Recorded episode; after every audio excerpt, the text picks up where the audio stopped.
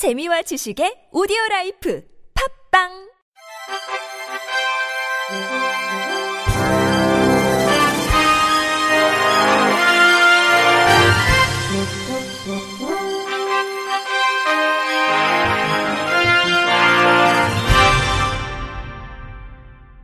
청취자 여러분 안녕하십니까? 5월 22일 화요일 KBS 뉴스입니다.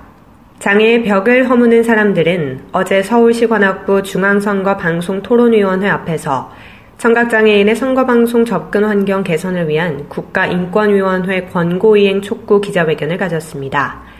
앞서 인권위는 지난 10일 유권자의 날을 맞아 KBS, MBC, SBS 등 방송사에 대해 청각장애인의 선거방송 접근 환경 개선을 권고한 바 있습니다.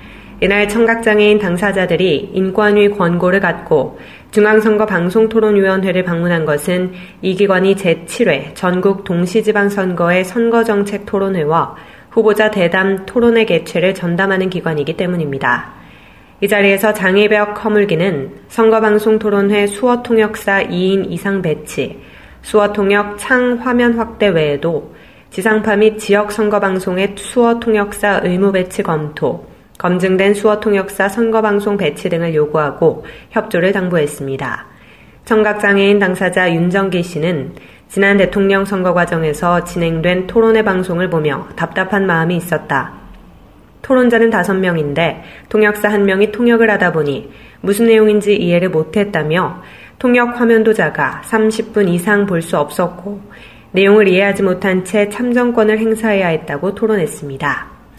이어 다시는 청각장애인이 선거정책 토론회 등 방송에서 차별을 당해서는 안 된다며 수어 통역사 2명 이상 배치, 수어 통역 화면창 확대 등 인권위가 권고한 내용을 방송사가 이행하도록 위원회가 노력해주길 바란다고 요구했습니다. 장애인 차별금지 추진연대 박김형희 대표는 앞으로 지방선거에 출마하는 각 당의 후보자들이 공약을 발표하고 토론하는 방송이 있을 것이다. 방송이 청각장애인에게 한 차별 행동이 답습된다면 애써 진정하고 받은 권고가 소용이 없다면서 인권위의 권고가 이행되도록 촉구하고 이행이 안 될 경우 또 다른 행동을 만들어 나가야 할 것이라고 강조했습니다. 중증장애인 독립생활연대 윤두선 대표는 우리는 특별한 혜택을 달라는 게 아니다.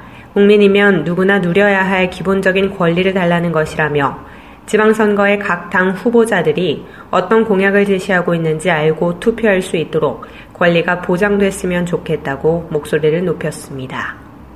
오는 29일부터 사업주는 연간 1회, 1시간 이상 장애인 인식 개선 교육을 실시해야 하고 이를 어길 경우 최대 300만 원의 과태료가 부과됩니다. 정부는 어제 국무회의에서 이 같은 내용을 담은 장애인 고용법 시행령 개정안을 심의 의결했다고 밝혔습니다.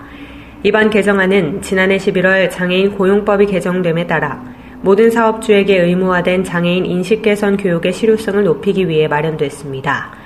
이에 오는 29일부터 모든 사업주는 연간 1회, 1시간 이상 장애인 인식 개선 교육을 실시해야 합니다.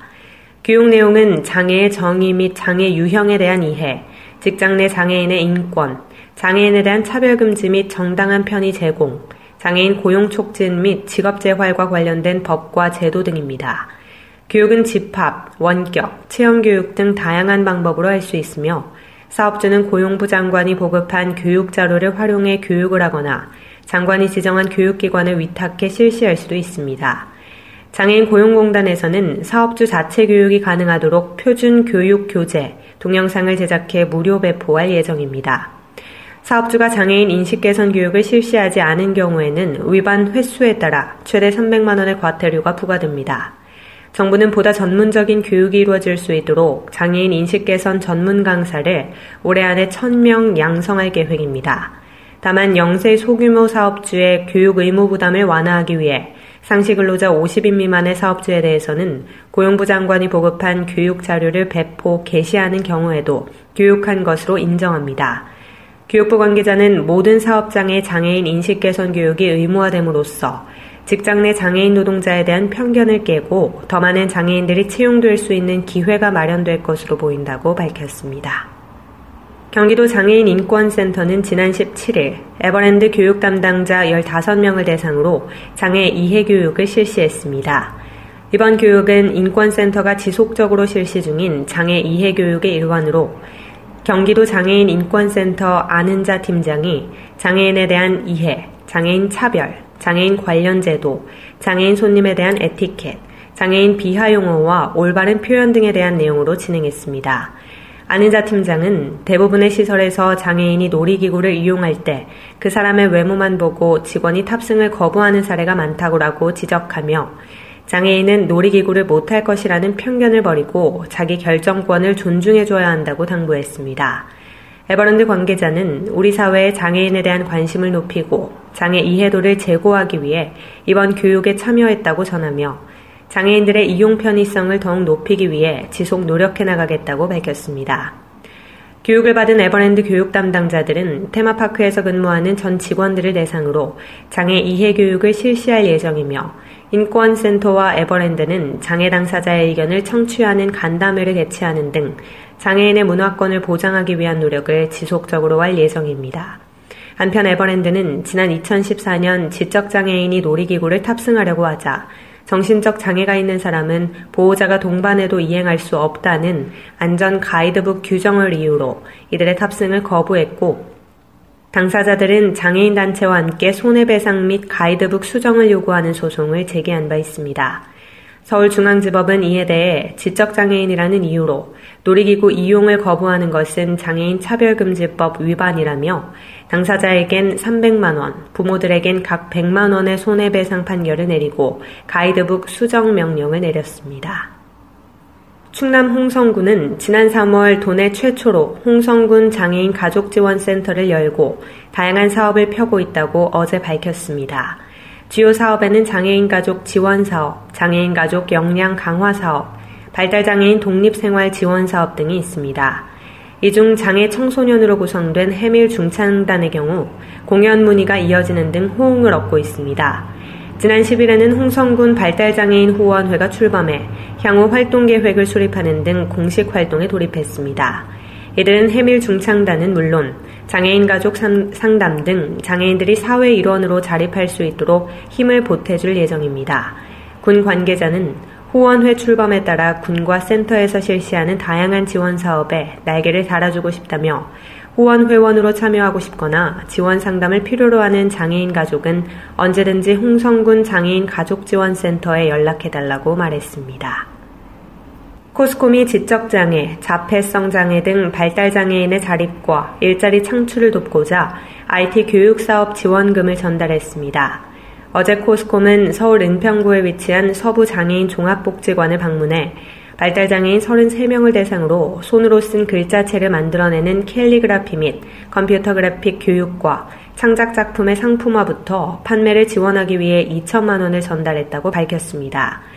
지난 2015년부터 발달장애인 IT 교육 사업을 지원해온 코스콤은 기초 IT 교육부터 일러스트레이터 교육, SNS 활용 교육, 발달장애인들이 만든 창작물의 디자인 상품 개발 및 판매 등을 지원해 왔습니다. 특히 이 과정에서 발달장애인이 만든 작품을 직접 구입해 수익 창출을 돕고 저작권 취득과 프리랜서 디자이너로의 취업 연계를 지원하는 등 장애인 일자리 창출도 꾀했습니다. 엄재욱 코스콤 경영전략본부장은 코스콤의 사회공헌 슬로건인 IT로 만드는 따뜻한 세상을 위해 다양한 소외계층 IT 지원 사업을 진행하고 있다며 소외계층 일자리 창출에 실질적 도움을 줄 수 있는 활동들도 계속해 나갈 것이라고 말했습니다.